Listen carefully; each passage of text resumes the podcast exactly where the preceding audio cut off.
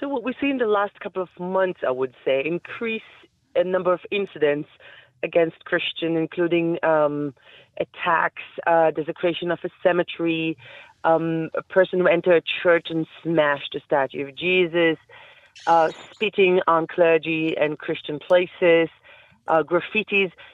These incidents are not new. We know that it happened in the past. We have documentation of that, but not in such numbers and not so often.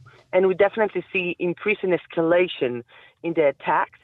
Um, and uh, we also wondered what happened, why it's happening now. But I, I think it's based on complicated history the Jews have with Christians and and the state of Israel has with with the with the Christian communities here. It's a great challenge to be responsible for the Christian minority here into the holy places, and I think Israel managed very well until recently when we see increase of these incidents. Um, some of them are, you know, they're not major incidents. It's not like people being hurt physically, but it represents a situation, it reflects an atmosphere which is very problematic and it's very humiliating and, un- and gives uncomfortable feeling for the local Christian and for the tourists and visitors as well. So it's not just the local incident, but it also has impact on on the tourism and people come and visit the Holy Land. And these attacks are focused on Jerusalem's old city. So it's mainly the old Jerusalem. Uh, but now we see also incidents outside of Jerusalem. There's the um, big problem now around Stella Maris with a group of uh, ultra-Orthodox extremists who insist of, on that, praying that, inside the church. That's There's the monastery. that's the monastery in Haifa. Monastery in Haifa, the monastery of Stella Maris. There's also there was also attack on a church in Migdal HaEmek. Uh, we see more graffitis on sites outside Jerusalem. So it's not just Jerusalem based, but of course Jerusalem is, is the core because there you have most of the sites and most of the Christians. Uh, so most of the incidents happen in Jerusalem. Now, from what we know uh, uh of the perpetrators that have been caught, and we know it's not many, mm-hmm. who, what communities are they from? Are we talking about Haredi ultra Orthodox or mm. Jewish, uh, modern Jewish Orthodox nationalists? What kind of people are they? So first of all, we have to say that now we have more documentation. More, you have more security cameras. You have more people aware, people more aware, and take photo, photos of, of these incidents. Um, in the past, it was mainly ultra orthodox, but lately we see increasing number of what I, we would call chardalim, so more orthodox, but very orthodox. Uh, so not necessarily ultra orthodox, not necessarily people dressed in black and white and hats, but but more people with uh, with that big skull cap. Um, settlers. It's more diverse than it was in the past, and and also people who seems to be orthodox light, but not very orthodox. So it's not particular group, but definitely all indicate we're talking about people who looks like religious people. What kind of ideology, ideological streams within Judaism or the extreme frims of Judaism would would encourage attacks on innocent Christians and Christian clergy? What is the ideology that lies behind this? First, I should say no one encourages that. Um, it doesn't come from Judaism. It comes from people who, I would say, have lack of education and and proper behavior um, who express their uncomfortable uncomfortableness about Christianity by doing this barbarian attacks. Um, when I meet someone that I don't like, I don't spit on him. Uh, these people think that that's the way to express their feeling toward other religions and faith, and this is unacceptable, of course, in Judaism. So I would say this is not a Jewish behavior. This is a behavior of uneducated barbarian people who who find a way to um, humiliate others by by doing this uh, these gestures. Um, so so I don't think it comes from there. Uh, as I said, Jewish Christian relations are very complicated. We have long history. It's not something that started now.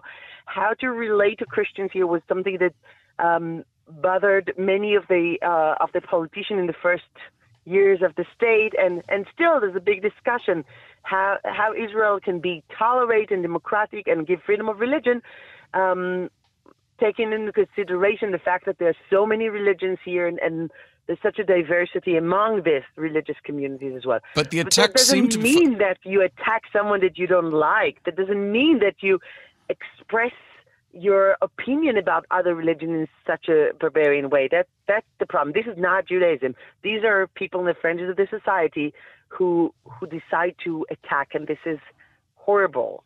But the, it seems to be focused specifically on Christians and Christian denominations. There hasn't been a surge, for instance, in attacks on uh, mosques and Islamic clergy in the old city. Yeah, I think these are two different kind of, of attacks. We do, yes, definitely. There are many attacks on Muslim uh, religious buildings, but I would say it's more connected to the political situation, uh, the Israeli-Palestinian conflict. With the Christians, people who do that, they don't think about Israeli-Palestinian conflict. They think about the historical uh, conflict or between Christian and Jews in the past. So when they attack a Christian or a Christian site, they attack Christianity, while where people attack a mosque, they attack Muslim, they attack the Palestinian Muslim. So when they spit on a person or, or, or a church, they expressed by that their attitude toward their faith, not toward the person they actually see in front of them. And, and in that sense, it's different. But you do have many attacks on, on Muslim places. Um, it doesn't get as attention as it gets uh, as the Christian gets. I think also it's connected to the international interest in uh, the Christian international community in the in the situation of the Christians here. How would you classify the response of the Israeli authorities, both at the political level and the police on the ground, to these attacks? Because we know, for instance, the old city of Jerusalem has cameras, security cameras, every few meters. Yeah, well, I wish they would do more.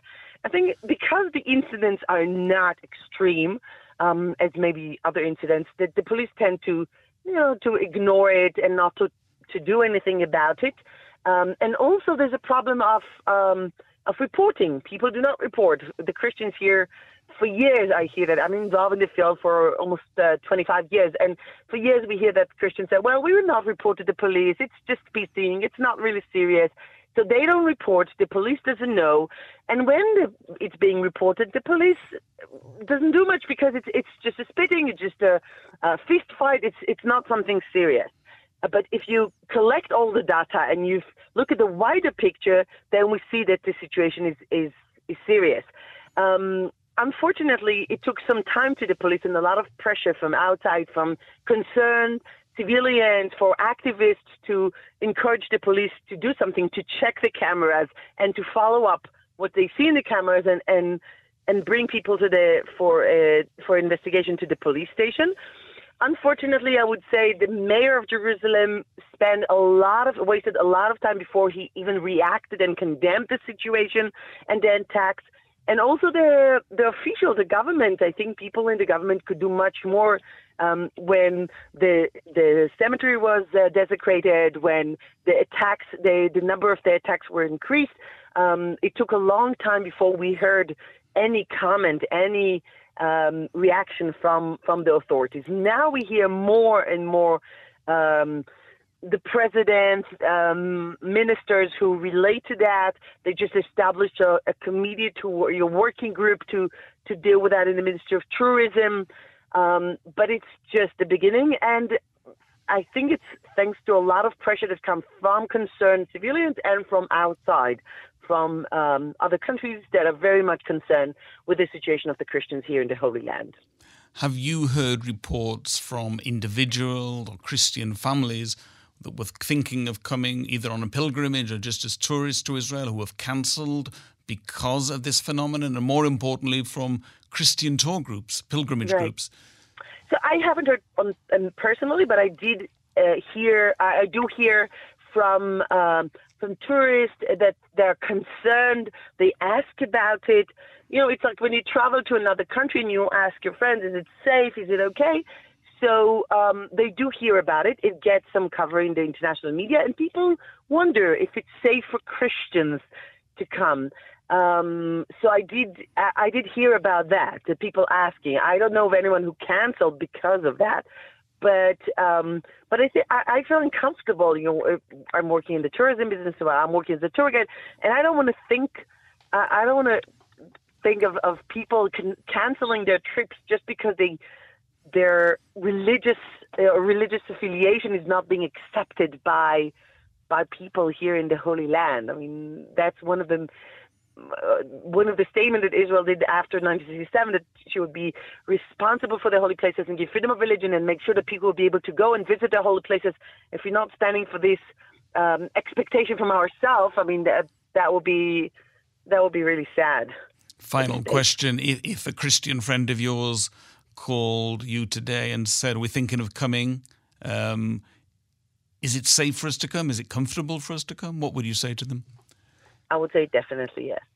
Uh, I would say this phenomena it happens, but I think the fact that there's so many people, again, tour guide, individuals, activists, who take responsibility and get involved and collect the data and inform the police and get in uh, the the officials involved and show um, and, and sympathize with the churches and um, and and support them. That really that's really encouraging, and I invite people to come and see that.